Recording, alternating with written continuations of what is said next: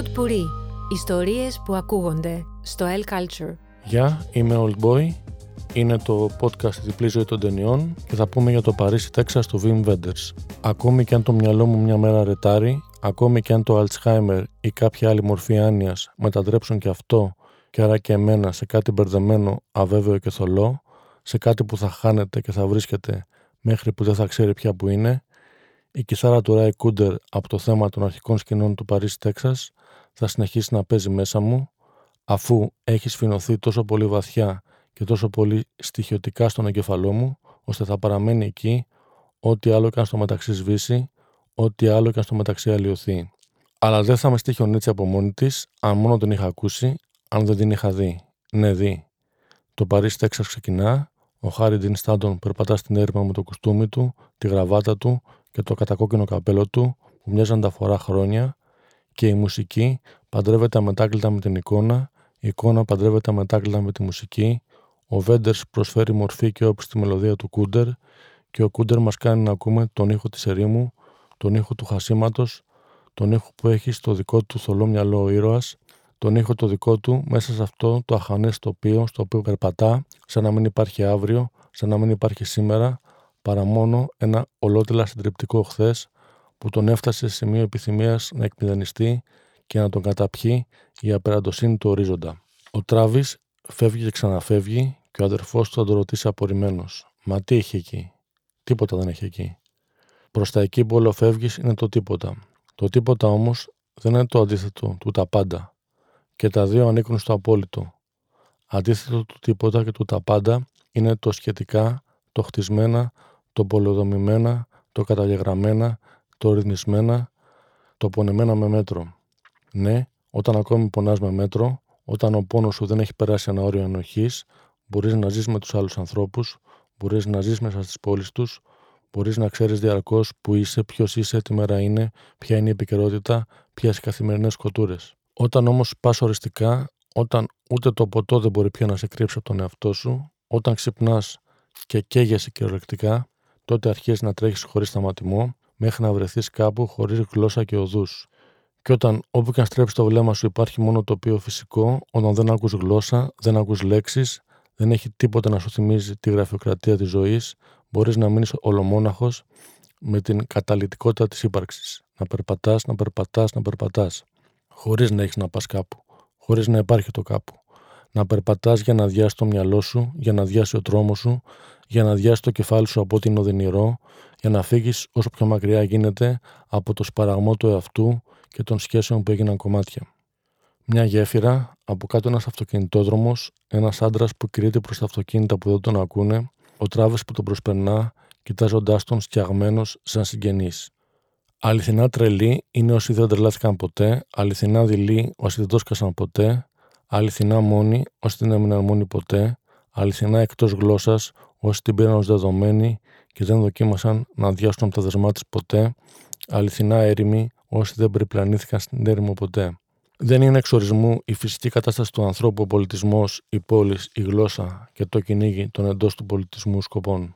Δεν είναι εξορισμού πιο αφύσικος αυτός που έχει χαθεί μέσα στην έρημο από αυτόν που ζει με το ωράριό του, τις προσδοκίες του και τις ανησυχίες του εντός σχεδίου πόλεως και εντός σχεδίου βίου.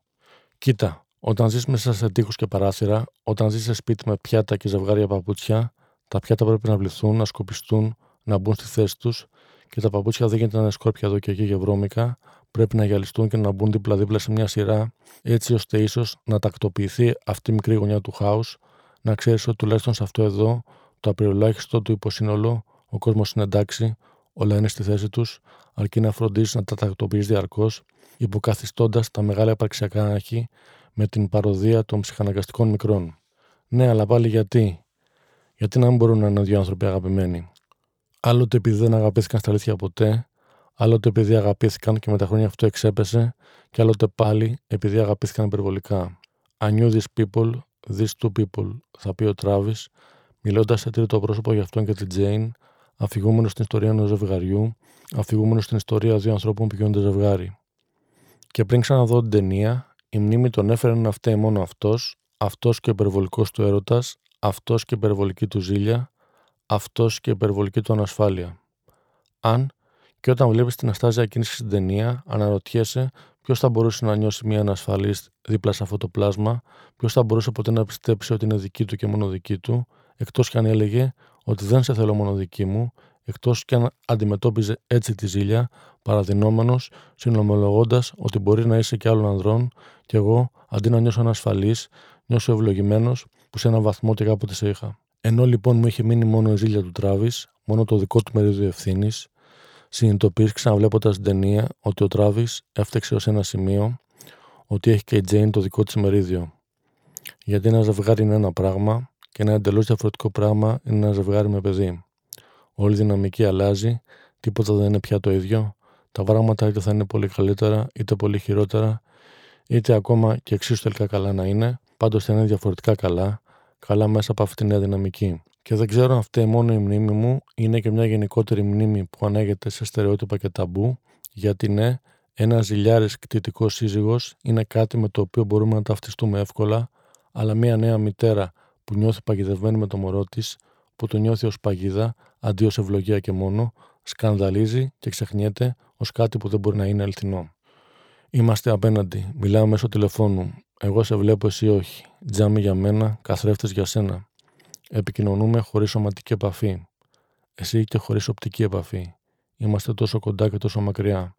Ένα μέρος που έρχονται οι άντρες για να ξεγελάσουν τη μοναξιά τους, να αυτοεκανοποιηθούν, να ψωνίσουν στου κορίτσια για μετά. Η αμαρτία χωρίς προφάσεις.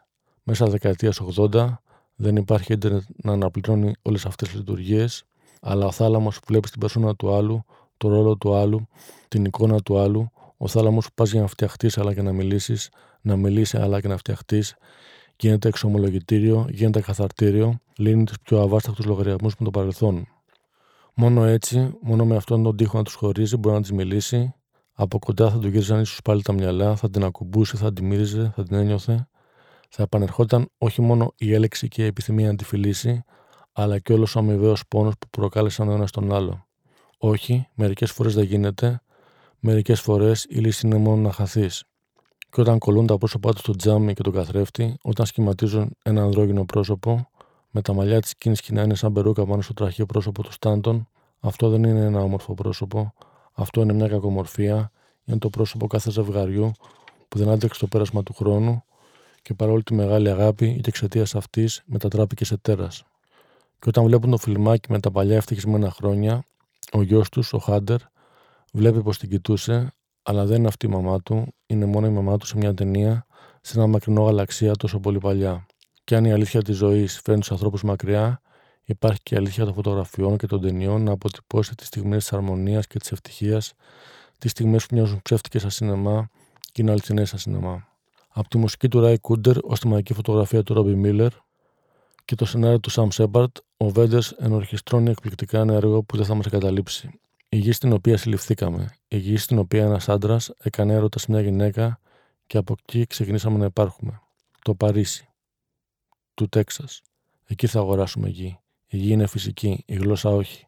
Λες Παρίσι και όλο σκέφτεται Γαλλία.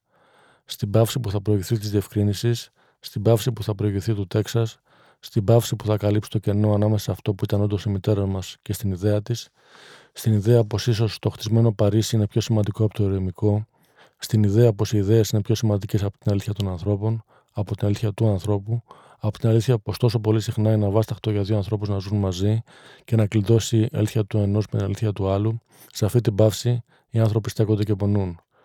Ενώ αν περπατάς μόνος στο πουθενά και δεν μιλάς, δεν υπάρχει παύση, δεν υπάρχει παρεξήγηση, υπάρχει μόνο η σιωπή και το μυαλό το άδειο από γλώσσα.